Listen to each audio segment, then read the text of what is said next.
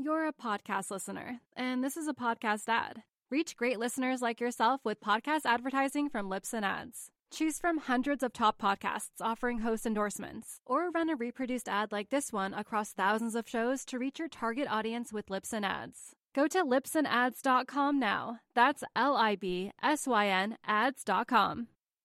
And uh, that's kind of how I started the magazine. Besides working with Pete, some of my friends said, "Oh boy, there should be another surfing magazine." Bet you couldn't do that, RG. And I just took it kind of a dare, and got Pete to start it up, and it just kind of rolled from there. And that's how I got involved in a lot of things like that. This is the voice of Richard Graham, the founder of Surfing Magazine. The rest of the guys were were um, really good at what they did, but they weren't well rounded enough. Like there's a, a, famous surfer, Tommy Lee. I don't know if you remember. No. They called him Cannonball Lee because of one of Bruce Brown's movies. He was riding Waimea by himself in the early morning and lost it, and he rolled like a cannonball right down the wave, and that's how he got his name. And we were sitting in a bar in Aspen, Duke Boyd again, and Tommy and some other friends, and we talked about who's the baddest ass on the planet. And we then everybody, oh Muhammad, no, there's a guy, there's this guy. So uh, we did an event called the World Series of Martial Arts Championships, and it was called No Rules.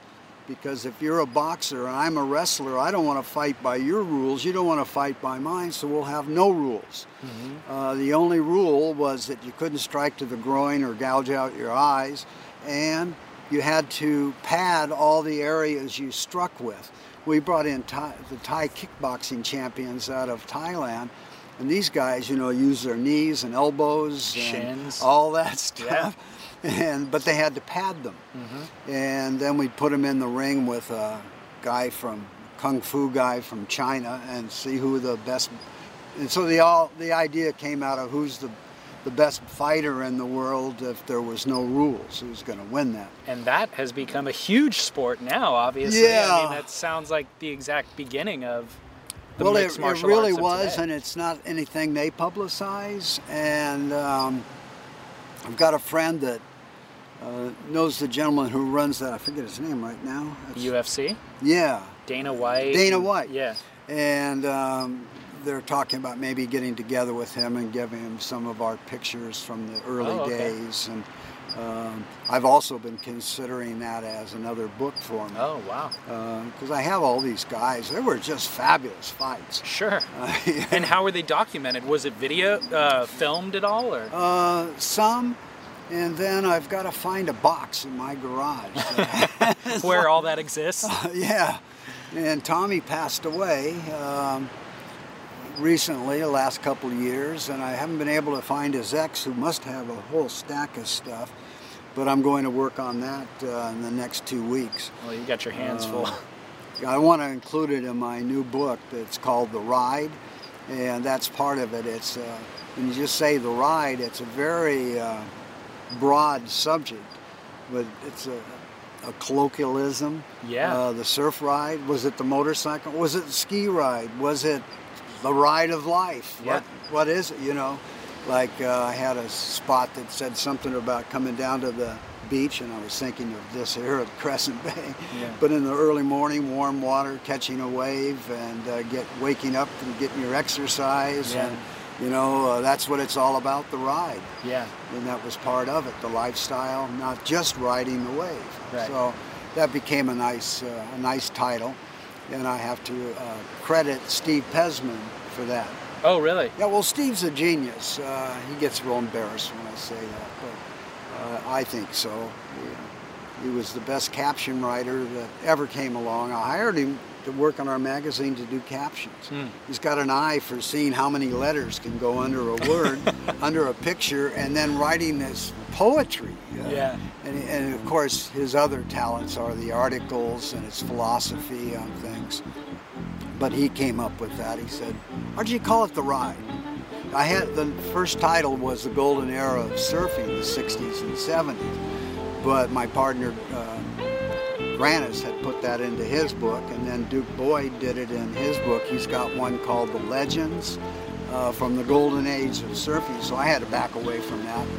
So I got to give uh, Steve credit for the ride, but I have uh, embraced it and Yeah. feel that uh, it's a well. We've got a whole page of slogans for the ride that'll, Oh, okay. that'll be able to be used.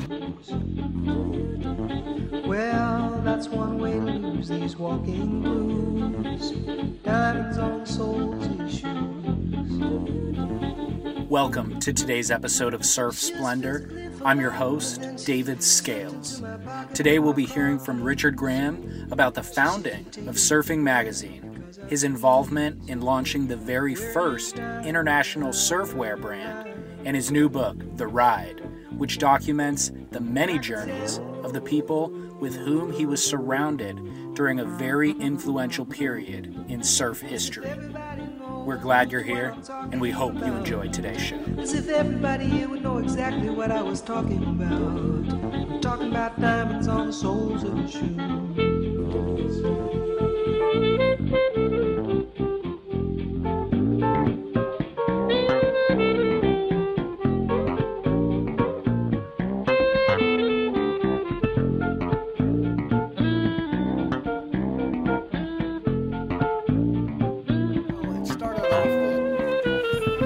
1964. I founded Surfing Magazine, put a staff together, and uh, now we're in 2014, and it's 50 years later. And uh, Surfers Journal, uh, Steve Pezman, who I know has been on your show, um, did a article on me and pulled I had to pull out all my old pictures that are 40 50 years old out of the garage and that kind of got things started and um, several people said you should do something with these pictures and then the 50th anniversary came up and that was the uh, kind of the background to get started with it. I, I had some uh, well I had a lot of pictures of the greats out of the 60s and 70s and I did a lot of traveling for the magazine and uh, so I had quite an inventory, four or five thousand pictures from Wow. those days, and uh, And they're all just on paper, hard copies, or do you have the slides? and- transparencies. Okay. And in some cases, contact sheets Okay. with negatives, uh, and then some black and white prints that had been used in the magazine. Robert Peterson, um, I worked for him for a long time. You know, he's uh, he's no longer with us. Uh, bless Bob. He um, started me off uh, doing a Peterson surfing yearbook Okay. back in the early 60s. And um, I was able to convince him that uh, he should do a more substantial book. And then we went uh, from annuals to quarterlies to bi monthlies. And then he gave up on it because of, uh, of the structure of the company uh, and Oh, where he was placing his finances. Because he had Hot Rod and Teen and Motor Trend and uh, Skin Diver, Guns and Ammo, a whole lot, I think about 15 monthly publications. And he focused on uh, his hot ones at the time, and ours was still growing. So I stepped out and started International Surfing Magazine, and that's when I brought in Leroy Grannis um, as photo editor and also as a, uh, an associate editor. And I think our magazine really took off when um, I had an association with and got on staff Steve Pezman and uh, Duke Boyd, uh, who had founded Hang Ten. And um, Was, it Hang Ten already founded at that time, or did that come later? It Okay. was. It was founded, and Duke was doing uh, oh a monthly article for Surfer, and there was some talent there. And he came to me with uh, well more than some talent. He, Duke Yeah, is sure. uh, really a sharp guy and uh, well an aficionado of the sport. But he uh, was those two guys coming aboard uh, really pushed our magazine up, and then a twist of fate um, was I was in Australia and uh, doing a story down there. The I don't know if you remember the Fantastic Plastic Machine movie. I was on that trip with them documenting it, and um, Midget Farrelly, who was uh, that year was the world champion, the first world champion at 64, and this was about 66, I think. He came out, uh, pulled out this board out of a bag, and it was like, wow, what is that thing? And it was actually the first uh, short board. Nobody had seen them, and we had a Windansea team that had kind of challenged a Sydney surf club to a little contest, you know, for part of the film. Yeah. And um, he rode that board, and it had a little V bottom on it. And uh, since then, Midget sent me all the measurements. Oh, wow. um, on that board, and, and it was really the first uh, short board. And What that- were the measurements on that thing? Oh gosh, Like uh, length, for example. How short? I don't recall. Six you know. foot, six five? Uh, it was about six foot. Okay. The midget wasn't a big guy, and of Yeah. course the name midget might point to that. That's a good point. and, but a great guy and a fabulous surfer. He had won the Makaha contest, the world contest, and uh, Australian championships in that period of time. And uh, we were good friends and uh, still are. We still communicate. And uh, that was kind of the start of, uh, well, I, I raced back to America, put it into Surfing Magazine. This story was, the article is kind of legendary now. There's a surfboard revolution going on. And we were lucky that uh, in the fact that Surfer didn't cover that. They were the number one publication in those days. We were the uh, up and comers. And um, they didn't cover that story and they weren't on that trip. And so we got eight months of shortboard when everybody was going that direction before surfer mentioned it.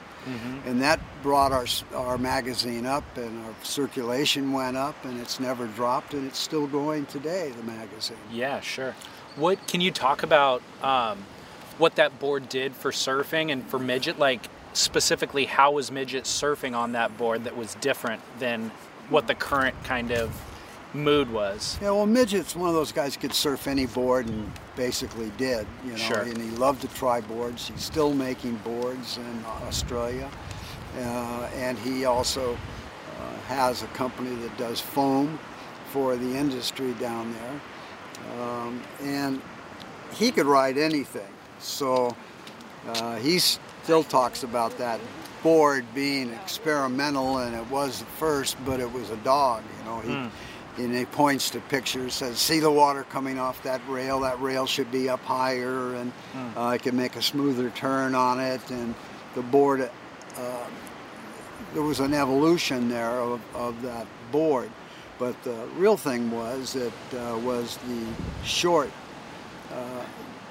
shortness of it because it allowed uh, guys to do up and downs and aerials and uh, some of the younger surfers don't know that we were doing that stuff back in the 60s when the shortboard came out, but we were limited by the longboards and, uh, you know, we were through with the redwood area. Yeah.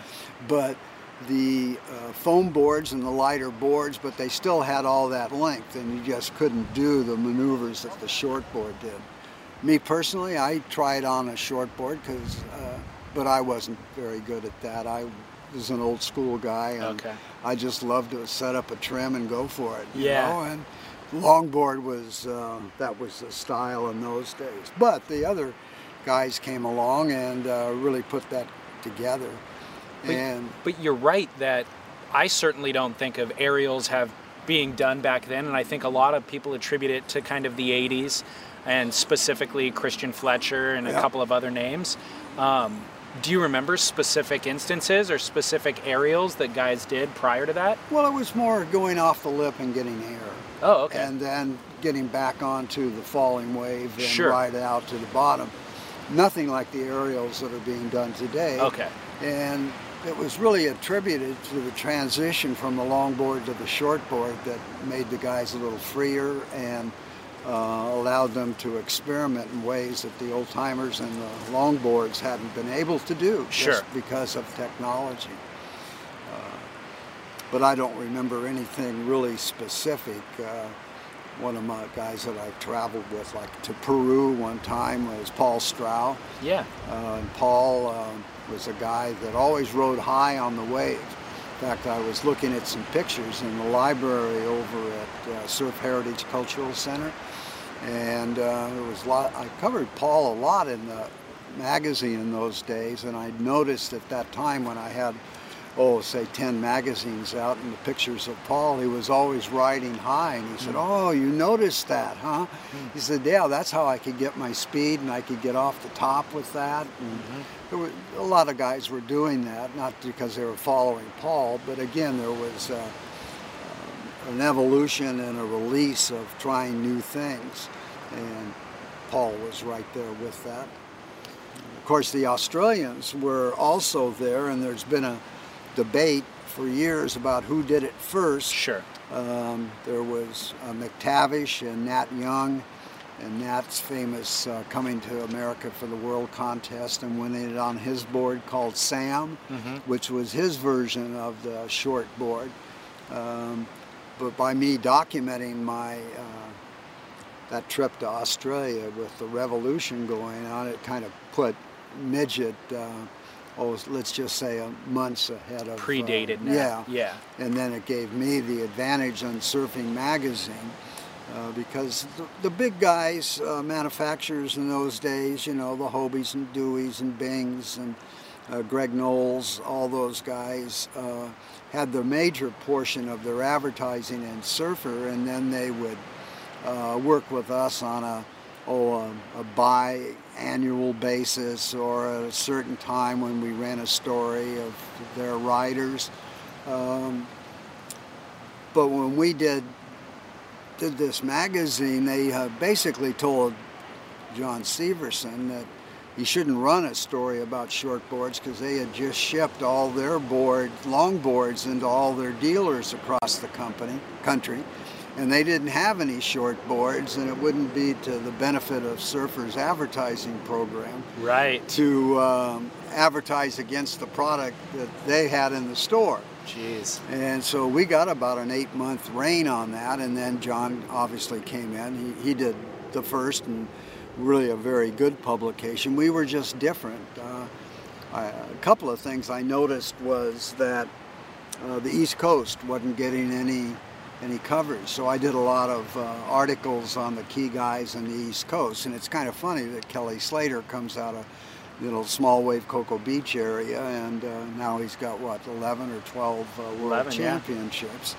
Uh, but there were a lot of guys like that. Uh, Bruce Valluzzi's tabling, Claudia Codgens was just a fabulous athlete and selected. Uh, he was a baseball and football player in high school, but selected surfing. And all those guys, Gary Propper was another guy that uh, did very well. But uh, I saw those guys as the key to the East Coast. And then you take a quick look at population, and you go, well, I'm trying to sell magazines to the population. There's, you know, three times the numbers of people back there, and so I covered a lot. Uh, Severson didn't cover as much as I did. Um, uh, it wasn't that he was void of that, but it wasn't his primary because his manufacturers were West Coast and West Coast surfers and riders and all that. And then years later, um, 2006, uh, the East Coast guys remembered that what I had done on that, and it was a purely a business decision. Sure. but then they voted me into the Hall of Fame, Surfing Hall of Fame for the East Coast uh, for publicizing and uh, promoting their industry, and Yeah. so that was cool. Very cool for them to acknowledge that. Yeah. So let's. Um, I want to kind of ask more about that era. I guess the '60s it would have been, where Surfer magazine was the only publication or the first publication that existed, and you talked about Rob Peterson. Mm-hmm. And I've seen Peterson's surfing, the name and the title in the past. Who was Rob Peterson, and what was his involvement in surfing? I know you said he had a lot of other publications, but what's his story? Well, Bob Peterson was um, a really a regular kind of guy that really made a success of his life, and he went into the publishing, and you can imagine the total circulation of his publishing company when all those magazines I just mentioned and there were more. You know, I didn't talk about sports car graphics and uh, cycle industries. Uh, what was well, he had a motorcycle publication, I forget the name now, but he covered all the branches of the sport, uh, auto sports, and then threw in Skin Diver and uh, Teen Magazine. And he was one of the smartest. I learned a lot from him. Okay. Like he said, you just can't do it all yourself. When you get to the point you sit in the, the top office, he said, you just hire the best people you can to do everything and give them direction. He Says, uh, and that's what he did. He hired very good people to come in and blow that company up, and rode the rode the wave, I guess. Yeah. And uh, uh, he, I was in that time. I was a young guy in the data processing department. I was his data processing manager before all the big computers. I worked for Remington Rand and set up systems in his company. Was that for all the publications or just yeah, for the surfing? Uh, their Okay. subscriptions. Gotcha. They were all on punch cards in those Yeah, days. Like yeah. we had 60 women in a room punching cards for all these magazines. Then running promotions. Oh, one of the oil companies might want to get out a promotion on a new product, so they'd buy our mailing list Oh, okay. of all those publications, and uh, I was in charge of getting those things, keeping them up to date, and Right. uh, renewals to renew the subscription, which was the lifeline of the publications at that time. And how old were you at that time? Oh, I was about 23. And were had you grown up surfing or? Um, I didn't get started in surfing till about 1955, something like that. And then I went into the Marine Corps in 58 and 59 and came back and went to work for Remington Rand in about 1960. And then convinced Peterson that he didn't have a surf publication, and he did the yearbook in about 62, maybe Okay. and 63. So it's like 61, 2, and 3. We did an annual book and then started um, with um, more repetition of uh, circulation.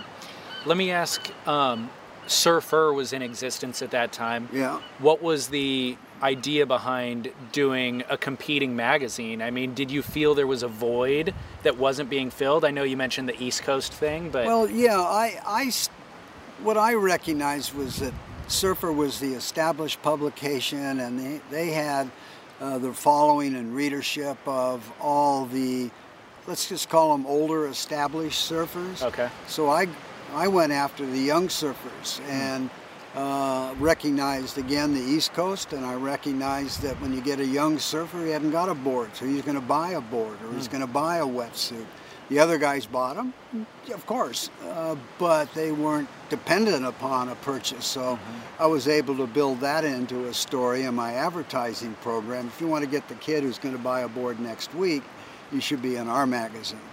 And I also uh, knew how surfers work because I was surfing and had a lot of friends. And um, I didn't say don't be in surfer. I said you need to augment your advertising program and be in both. I'm hitting the young guys, he's hitting the older guys. He's got a bigger circulation, but our editorial was different. And uh, we were doing things like um, oh, health foods Okay. and music and uh, a lot of the sidebars that surfers were into. And um, my art directors and so forth who weren't necessarily hot surfers all the time at the at the um, level of, of the yearbook, but they would always have to put in bikinis and they'd put in uh, oh, hot, hot rods turned surf wagons, you know, woodies. Yeah. It was always a woody. What are what do surfers carry their boards and convertibles and woodies and so I, I went along with all that because it was uh, again a little different audience. Severson may have some of those pub uh, those uh, woodies in the background or a picture of a guy leaning against it or something, but he didn't show the the car itself and the Yeah. wood on the interior and what kind of tires they were running and all that. So I borrowed a bit from Pete's uh, book and put it in uh, publications and put it into ours, and it was good. We even did an article in those days on marijuana, really, which was, gosh, that was almost taboo. But um, What was the article about? Oh, it was just about uh, you know the what was considered benefits then, and um, which has really been now more proven. In those days, was just a lot of opinion, and there were people for and against, and surfers were always known as guys who were walking around loaded all the time, and frankly, that was the other part of our editorial package and our positioning our magazine was to elevate the image of and the lifestyle of the surfer. You know, uh, today I still look at the surfer as one of the greatest athletes on the planet. When you get a 60 foot wave coming in, a guy says, ah, I can't wait to get out there in it. The rest of people are running for high ground. Right. And uh, those ath- they're just the best athletes. Who's going to do a two wave hold down at Jaws or something, you know?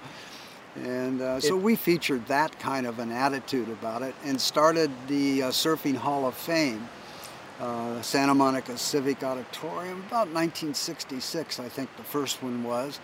Uh, in fact, my new book has an article on that, uh, and we inducted uh, Duke Kahanamoku as the first guy into the Surfing Hall of Fame. And Smart choice. yeah, we did it at Santa Monica Civic and the Palladium downtown Wow. Hollywood. Uh, and uh, the fun part of it was all surfers to, get in had to wear a tuxedo uh, to get in. And, you know, that was like pulling teeth. Buzzy Trent came from Hawaii in his construction booth, and we got uh, boots, and we got him a, a tuxedo, and there he was making speeches. It was really pretty cool. And uh, we didn't really realize how much fun that was because it was a lot of work Sure. at the time.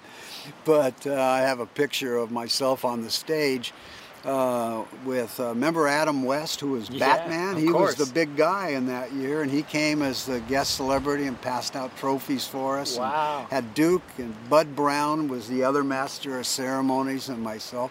But it's a pretty classic picture when you look at it of uh, uh, all of us giving an award to Dale Velzy into Oh, the yeah. Hall of Fame, you know, that kind of stuff. So, It sounds like, was it intentionally part of your objective to?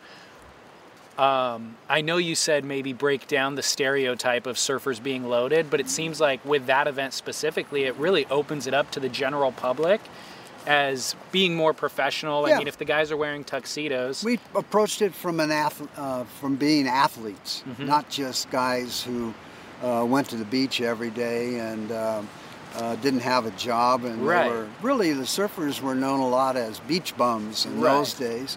And there was some justification for that too. There were, there was a camp that uh, didn't ever want to work, just wanted to surf, and they still needed gasoline and food. yeah, so, yeah, yeah. uh, we we wanted to present the other side of the the guys. You know, like Greg Noll is one of the most outstanding surfers um, of all time. Now, people say, well, he just rode big waves. He wasn't much in small waves. Yeah, but while he was riding big waves, he also made movies.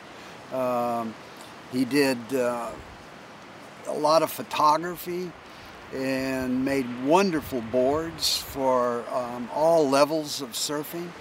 He was the most rounded surfer. And then, you know, the biggest waves in those days came up and he went out and did it. Right. He went out and rode those waves. The first guy to ride Waimea, rode the biggest wave ever at Makaha. And he's got buddies like Buffalo who will back that up, who saw it.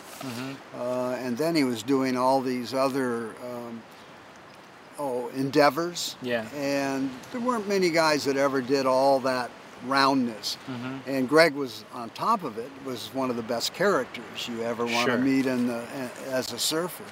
But he also helped my um, wanting to present a oh let's call it the um, vers- diversified, uh, diversified um, talents of guys in surfing. And uh, Ricky Grigg, who passed away just recently, you know, was an aquanaut. But he also won the Duke contest, and you know those are those are the guys that we um, concentrated on, so that the public, and when we did things in public like the Hall of Fame awards, uh, they could see that there was something on the other side of these guys who were going out there Yeah. than just being beach bums.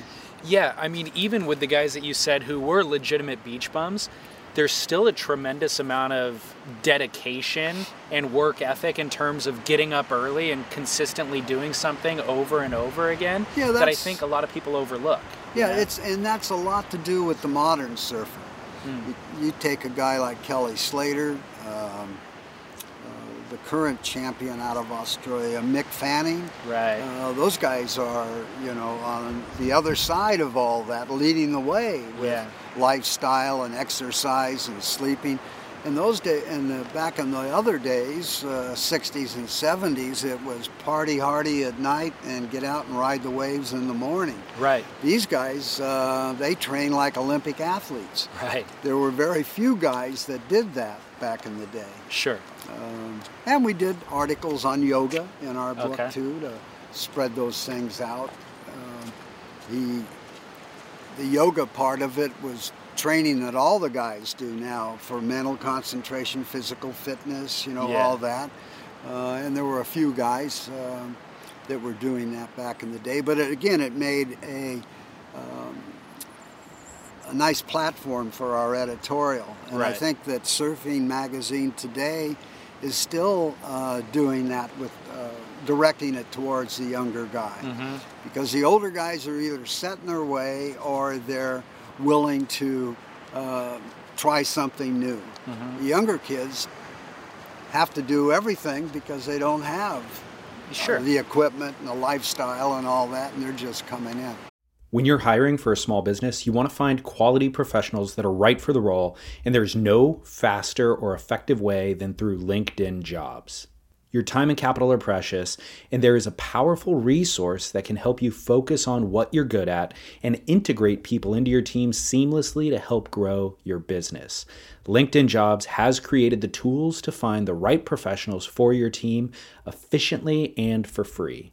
LinkedIn isn't just another job board. Everyone is already on LinkedIn with their resumes and references, and now LinkedIn has designed a hiring platform to connect you with candidates specifically qualified for the job that you post about. More than a billion professionals meticulously organized to connect people by skill set to help us all advance our position. 2.5 million businesses already use LinkedIn for hiring, and 86% of small businesses get a qualified candidate within 24 hours. It's that fast, easy to use, and effective. LinkedIn Jobs can help you write job descriptions, filter the right person to you, and give you the tools to help you interview them like a pro linkedinjobs.com slash surf is where you go to post your job for free yes totally free that's linkedinjobs.com slash surf to post your job for free terms and conditions apply You're a podcast listener, and this is a podcast ad. Reach great listeners like yourself with podcast advertising from Libsyn Ads. Choose from hundreds of top podcasts offering host endorsements, or run a reproduced ad like this one across thousands of shows to reach your target audience with Libsyn Ads. Go to libsynads.com now. That's L I B S Y N ads.com. Well, let's talk about that transition or the mag- the magazine transitioning. It was Petersen surfing, obviously, and how did it evolve into being surfing?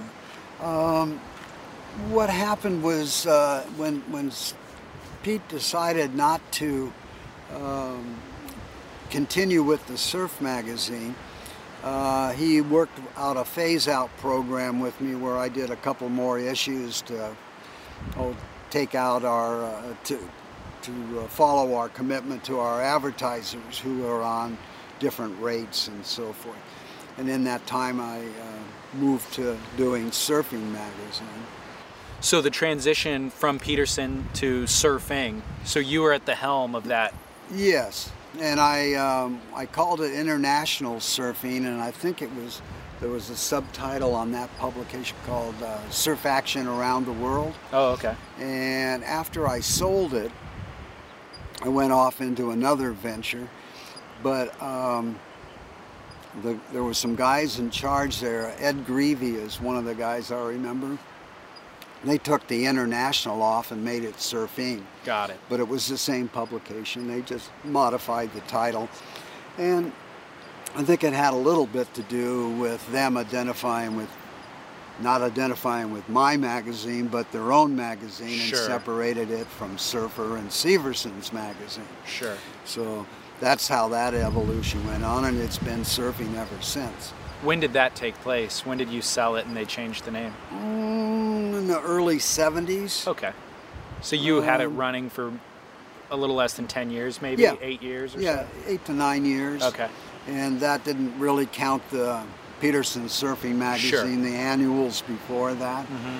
But all that got me, uh, as a data processing manager, trained in how to become a publisher. Sure. When I was, uh, my buddies in the building were all the publishers of the other magazines. Mm-hmm. And they were always fascinated with surfing and the big waves and Right. you know all that uh, just as we were with formula one car racing or um, that those sports in fact well after i sold the magazine i uh, founded a company called sports market promotions and i did sporting events for national television programming uh, specifically Wide World of Sports and uh, CBS Sports in Action and NBC Sports. Uh, but I learned how to do that from meeting all the publishers of the magazines that um, fronted those uh, activities or sports and saw where the opportunities were. As an example, I had a friend lives still lives here in Laguna Beach. Uh, Gavin Tripp, and he came to me, and I was doing Hang 10 in those days. Um, when I sold the magazine, I went to work with Hang 10 and Duke Boyd there. Then Duke sold it, and I stayed on for a while until he and I started up uh, with some other guys. Uh, I was one of the founders of Lightning Bolt Company, and we carried on there.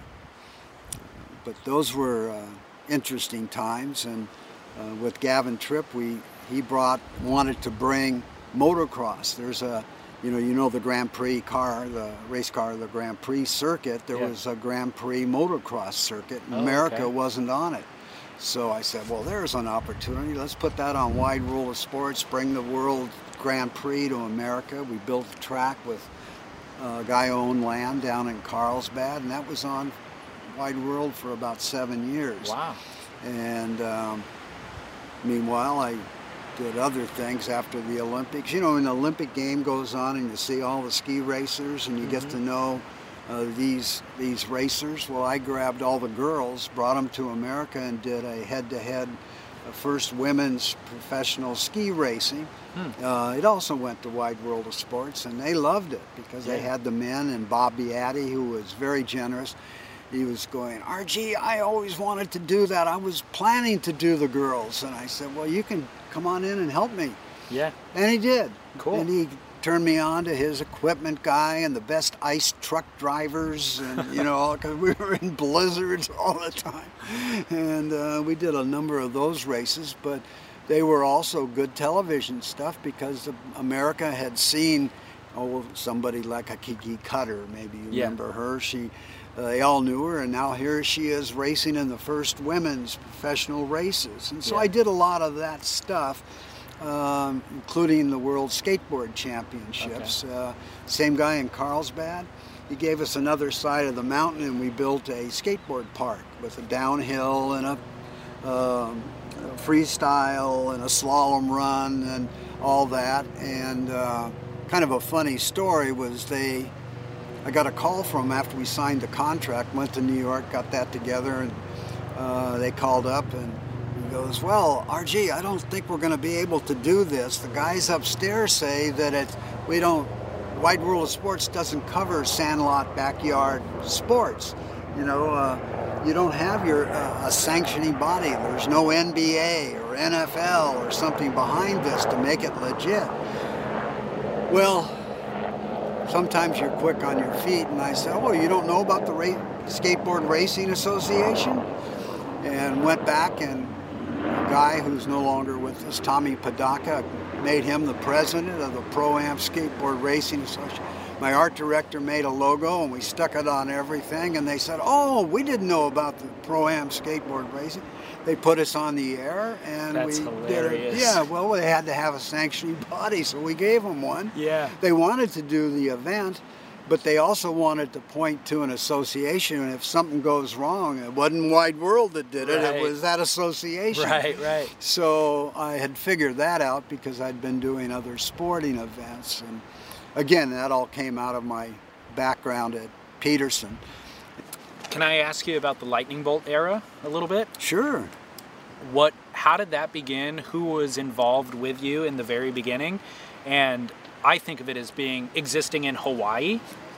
Were you uh, was it based there? Where Well- what's the story? Yeah, the, the story was um, Jerry Lopez and Jack Shipley um, had the brand in a surf shop uh, in Honolulu and we were making lightning bolt boards. Well, we were doing uh, Hang 10 in those days.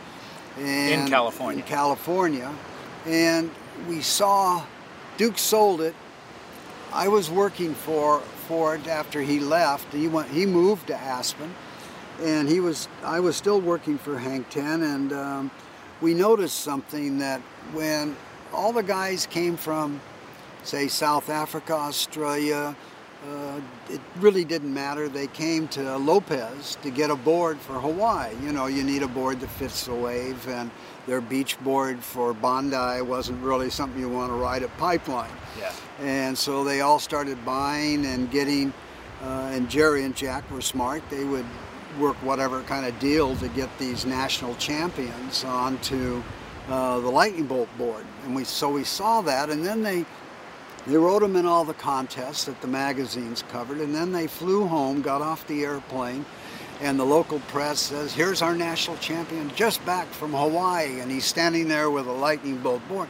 Lightning bolt was popular and well known around the world, and so we made a deal with Jerry and Jack, formed a company uh, called uh, the Bolt Corporation, and Lightning Bolt International was our foreign business, and uh, started the Lightning Bolt Company. Jerry and Jack were shareholders and had monthly salaries to work on it. Uh, you know, in surfing, you have to uh, be true to your roots. The guys will uh, figure you out real quick. If Yeah. you're ripping off Jerry and Jerry's not in favor of his brand being with you, uh, that doesn't work, Sure. uh, or very long. Right. So that's how it, it all got started. And were you guys distributing the surfboards, or was it a clothing in mind, or how? how The truth about it is, we were a licensing corporation. Okay. We made no product, never did make a, any item. Mm-hmm. We licensed out the name. Jerry and Jack, being uh, wonderful guys who they were, Hawaiian uh, surfers, didn't know anything about patents and trademarks Yeah. and copyrights. Well, we had lived uh, with all that, with the magazines and with Hang Ten, and so we registered the name and gave them part of the company that owned it, and then licensed it worldwide. Um, we had, you know, every product that you can think of: menswear, women's wear, uh, children's wear, wax. Uh, I remember skateboards, bodyboards, surfboard almost any product. Jewelry line did really well. Uh, that was tapping into the women's market, and we even had items that guys wore. They had a little bracelet that was a lightning bolt, sh- sh- just snapped onto their wrist, and that made them part of the bolt, you know, Yeah. story.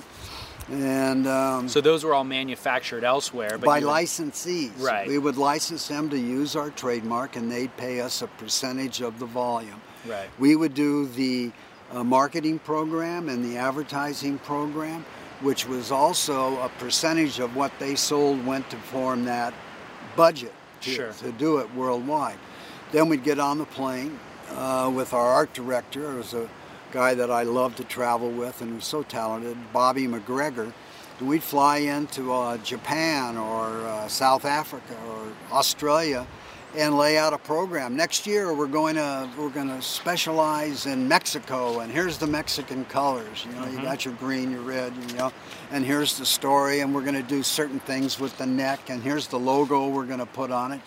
Then the whole world that was in Lightning Bolt would do the same thing. So we run one ad in Surfer or surfing and it would work for everybody around the world, and we at the bottom would say find products found in, and then Right. list all the licensees. Sure. Now it's it sounds uh, pretty simple today because everybody's doing it, but in those days nobody did it, and we kind of founded that, as well as the license agreement that signed everybody up.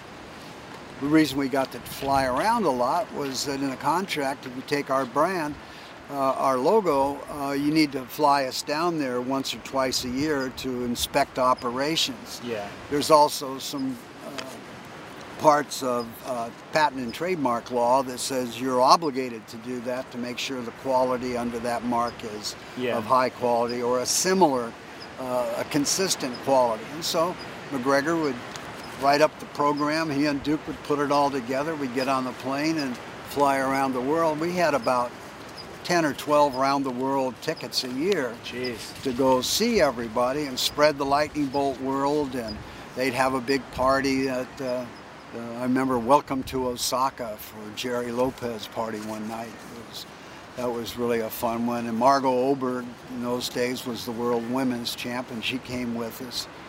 And then we'd go visit the stores. Their key stores and we'd sit and sign autographs and people would line up around the block. Jerry was uh, a rock star Yeah. and he really still is when Sure. people see him. It's like you know, and he did very well. I remember when we taught Jerry how to sign his autograph. I, I wonder how Jerry will remember that story. Yeah. But he had to sign so many autographs, and so we had him sit down, and he was good. He he got it, and practice. He's got that now. You maybe you recognize his his G this way and his L. then- yeah. Yeah. Well, we, we spent a lot of time making sure he signed it so people could read it. Okay. And instead of just a like that, and people would, there's no marketing involved in that. Yeah. And uh, he got it, did it, and still uses it.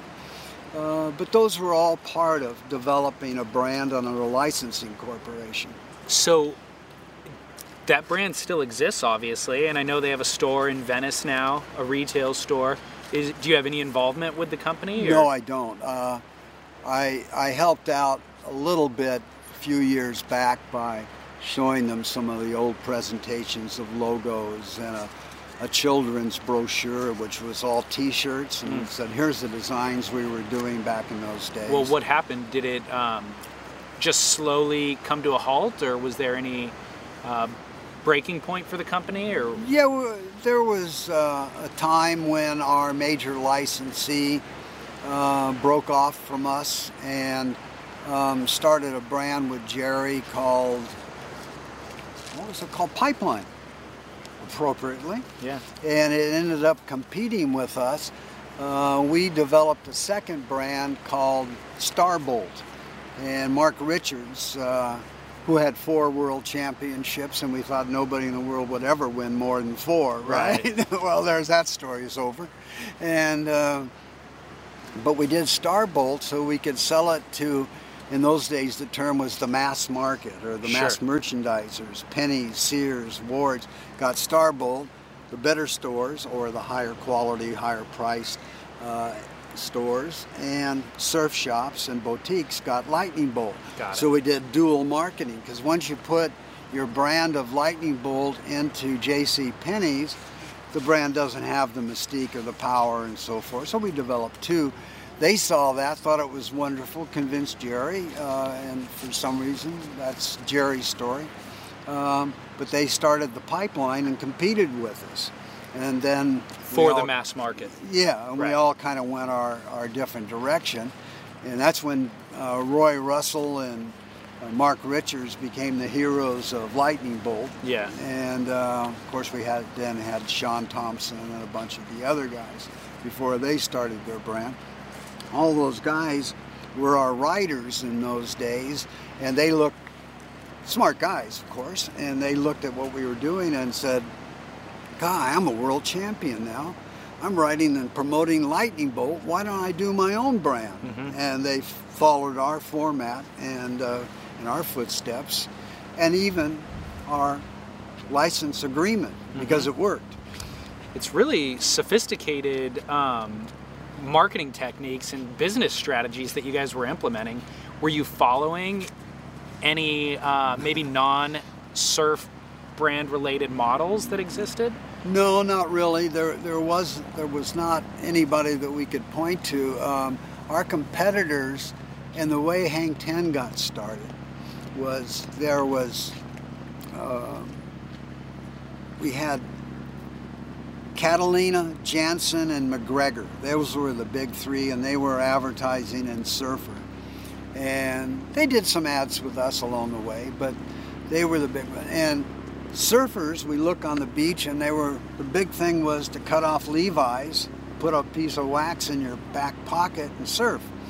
And so Duke designed a board, uh, a, a surf trunk, the first board shorts, out of fast drying uh, materials. He got rid of cotton thread that rotted in the salt water and put in nylon.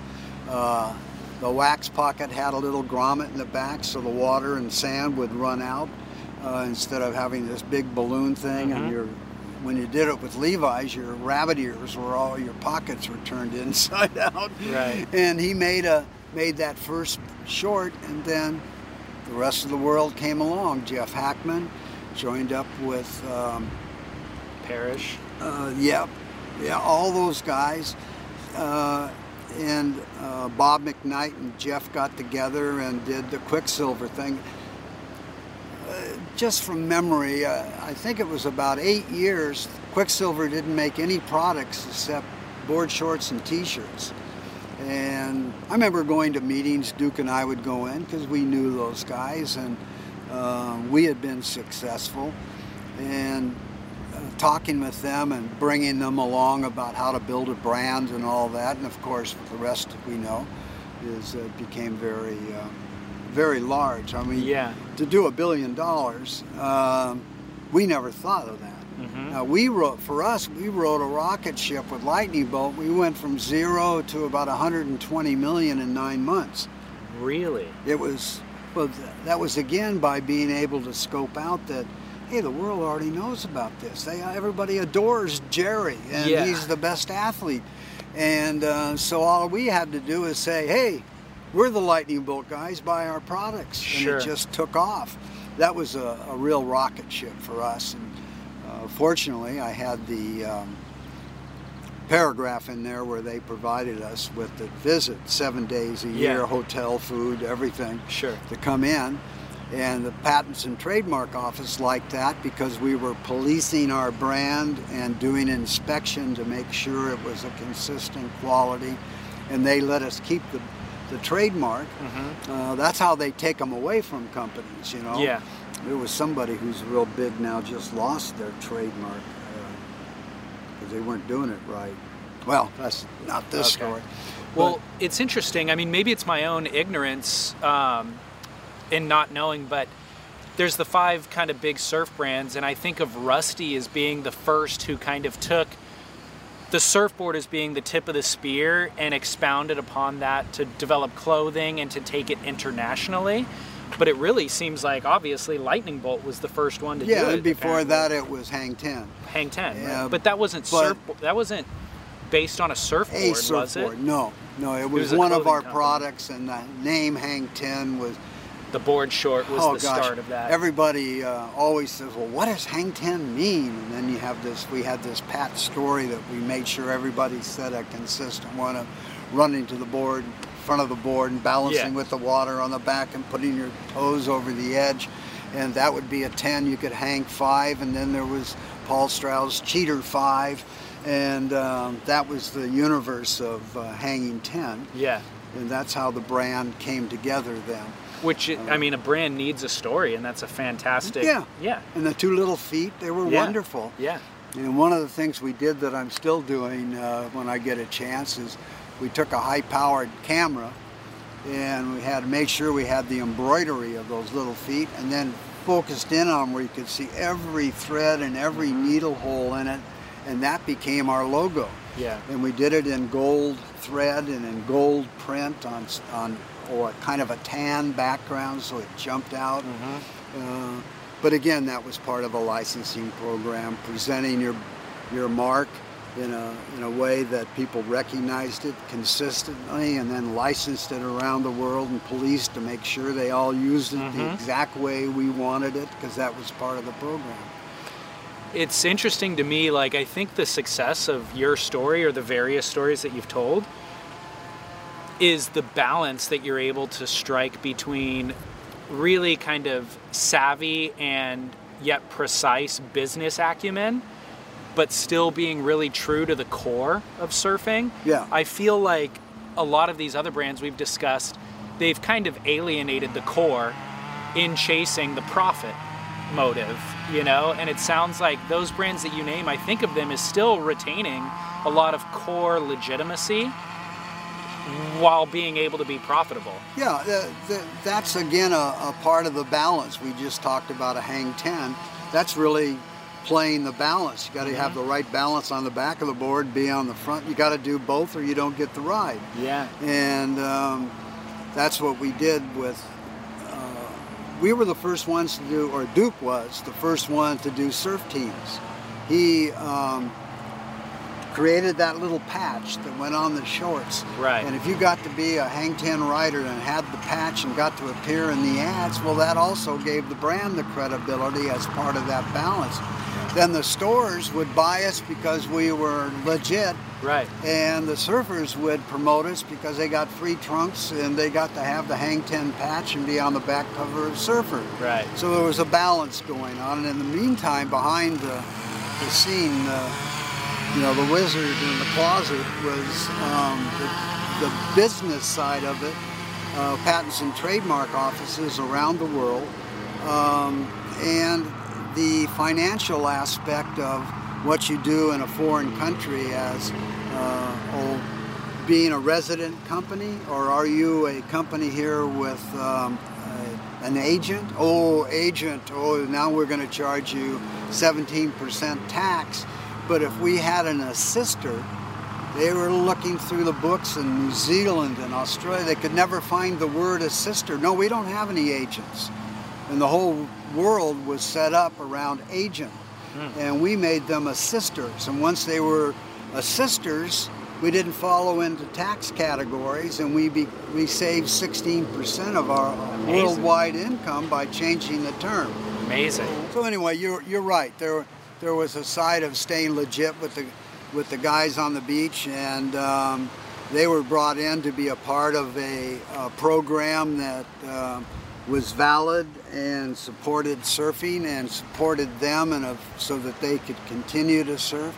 And on the other side, we had to have a financial and a legal uh, base to allow us to license the trademark, and a legal side to own trademarks and what you had to do. And so we got to learn all that Yeah. so we could have the, the foundation for the rest of it. Bringing us back to the ride, Uh huh. you have these thousands of photographs. Were those photographs previously published? Some of them. Some of them were. Some of them, um, like in the, the layout, we haven't completed that until we got our fundraising together. But we would start off with a cover of Surfing Magazine and then feature some of the articles in it. There was a day in 1969, the December, on Maui at Honolua Bay. The North Shore closed out all the way across. We got on the plane, went over there, and um, it was like eight straight days of the most beautiful surf you've ever seen. And, and um, the guys I still talk to about that, there was never been a day that they can remember that was as great. But the pictures were wonderful, and we called it Maui Outrageous. Uh, in my new book, I'm bringing the pictures out that have been shown before and some that have never been seen. Um, and we called it uh, Honolua Bay Another Planet. And that was the height of the hippie era, and everybody had long hair and uh, short boards and riding big waves. I remember uh, one day where everybody was sitting on the rocks there at the point watching. There was only like one guy out, and it was perfect wave. I mean, perfect. But nobody could lift their arms anymore. They had just done six days of perfect. And so we all just sat there and watched wow. waves for a day. And then the other magic of that story uh, about being another planet. Um, I'm trying to think of the name of the band. Um, oh, the the Steve Miller band happened to be on Maui, and then and they were cutting their new album.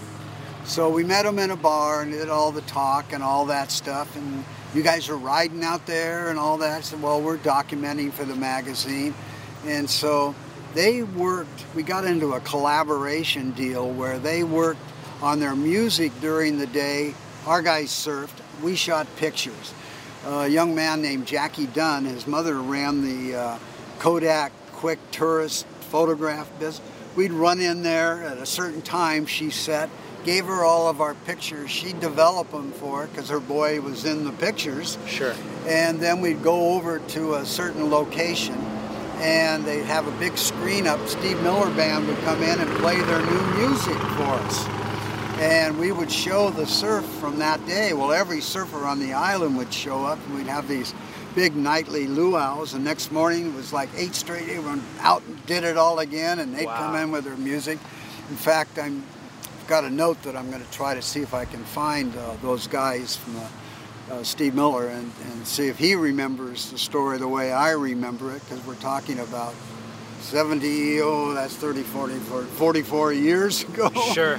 And uh, I probably embellished my thought on that. Maybe, yeah. Then, you know? Do you but have- I have the pictures. I was going to say you have photos of the actual evening events with Yeah. them playing music and the Um, photos in the background. I don't have. I don't have that. Uh, we didn't have that kind of photography in those days. Yeah. You know. Um, but I do have the story, and I have uh, in the magazine. I Mm-hmm. have one of the issues of that. And um, we're talking about those are the days where everybody would, the guys would go up on the crater and wait for the spaceships to come at night. Hmm. And there were all kinds of stories about how many landed and all that. and Really? Back in the water in the morning, you know. Jeez. But those were, that's why I called it another planet. And Yeah. In those days, and that art, original article was called uh, Maui Outrageous. And it was. The taxi cab driver and the bartender and all those were the guys who surfed. And that's, again, the looking in the mirror of what the great athletes of, the surfer athletes of today in their health program, these guys would be drunk all night, run out and go surfing in the same surf.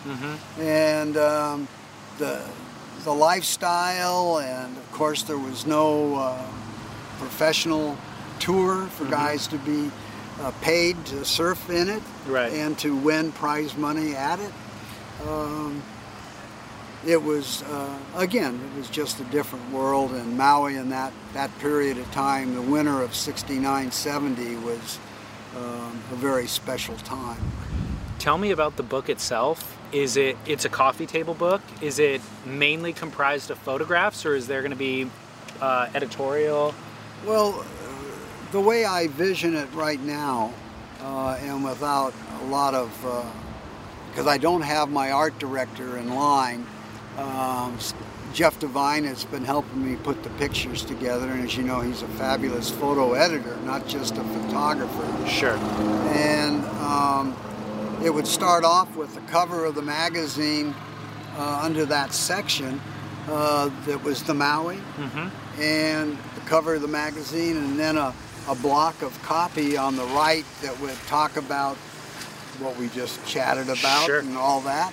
And then you flip the page and it goes into a photograph story with captions. Gotcha. I'm not out to re- win a Pulitzer Prize. Sure. I'm really doing is um, documenting uh, historical period of time that was so important to surfing and to other sports. Like I said, they'll have um, the surfing magazine and those kinds of stories in addition to uh, the first motocross in America, the big women's thing, the first uh, full contact martial arts, uh, and I'll have the programs from those events, the Gotcha. little the little blurb about why this was important, and then go into the photos on it, and that's how we'll do it. And what is the time frame that you're looking to cover with the book? Uh, 60s and 70s. Okay. That seems like an, an a lot of content. Well, it is, but you take, uh, there might have been 30, 40 magazines, and you take one of them and pull one chapter out or one Yeah. article and make it.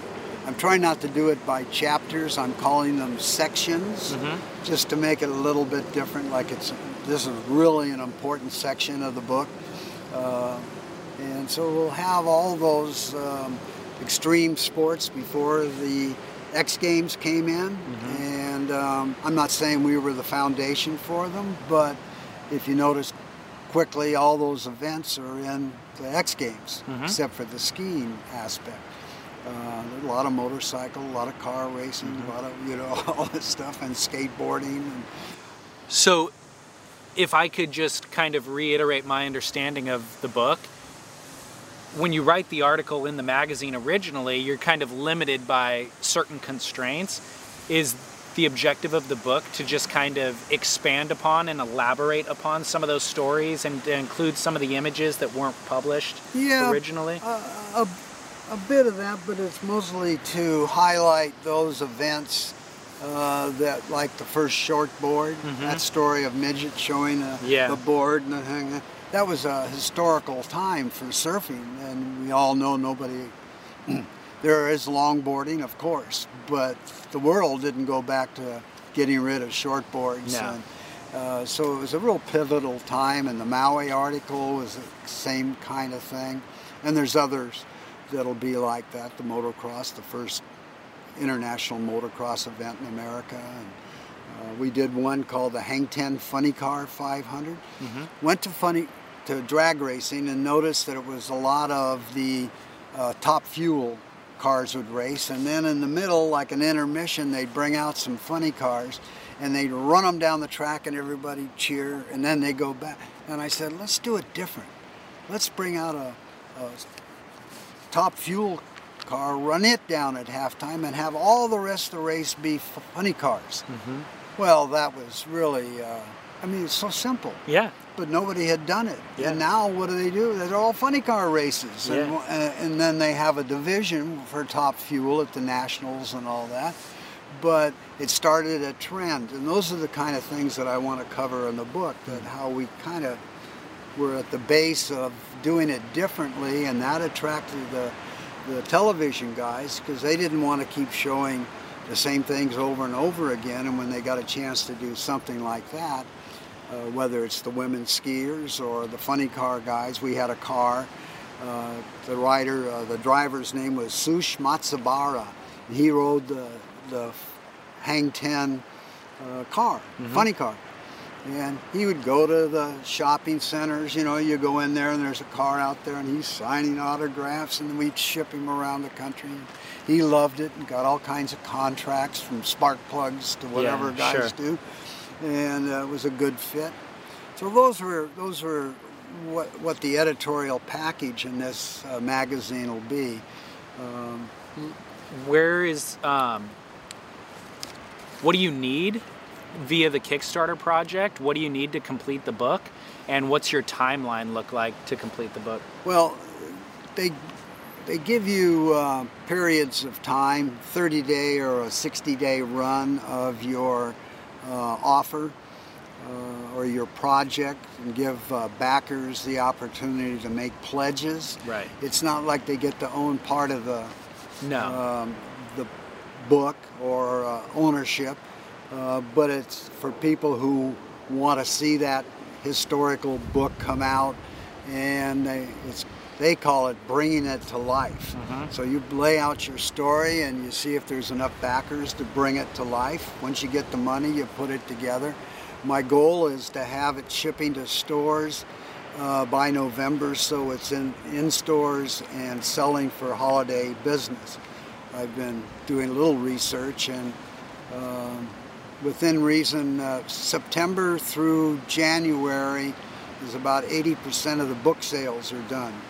Uh, and so I don't want to miss that period and then come out with a book when it's dead yeah and then wait a year to see if anybody's going to buy it. Sure. So I'm really targeting getting it done at that time.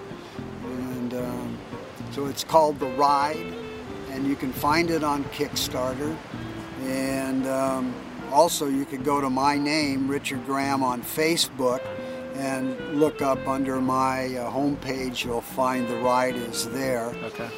And a little slogan we have it's a rare historical surf image, uh, imagery, uh, and a great place to catch up with old friends and legendary surfers. Like minded surfing and extreme sports heritage enthusiasts are get, gathering around to get this book out.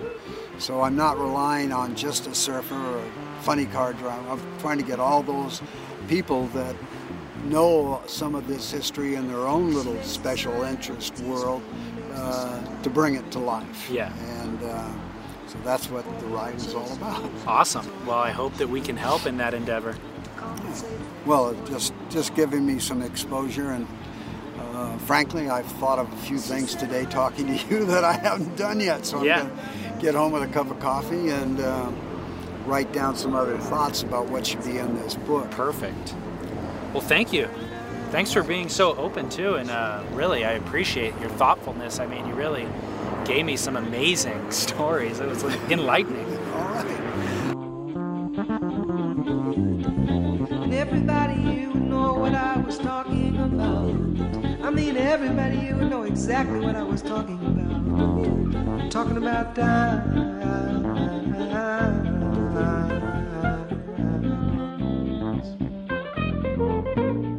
We'll have a link to Richard's Kickstarter campaign at surfsplendorpodcast.com. And make sure to leave a comment about today's show. You'll also find all 42 past episodes of Surf Splendor. Everything is archived for free on our website, in iTunes, and Stitcher. If you listen to our show in iTunes or Stitcher, please make sure to rate and review the show. That helps others to find it. If you enjoy Surf Splendor and you'd like to invest in the show's future, help us build our audience by simply sharing it with a friend. The larger the audience we have, the larger the guests we will be able to attract. We want Slater, we want the CEOs, so help us build this thing. Tell your friends about us and make sure to interact on social media where you can find us at Surf Splendor. Thank you, Richard Graham, for sharing your story. Thank you, listeners, for your interest in our show. This is David Scales for Surf Splendor saying,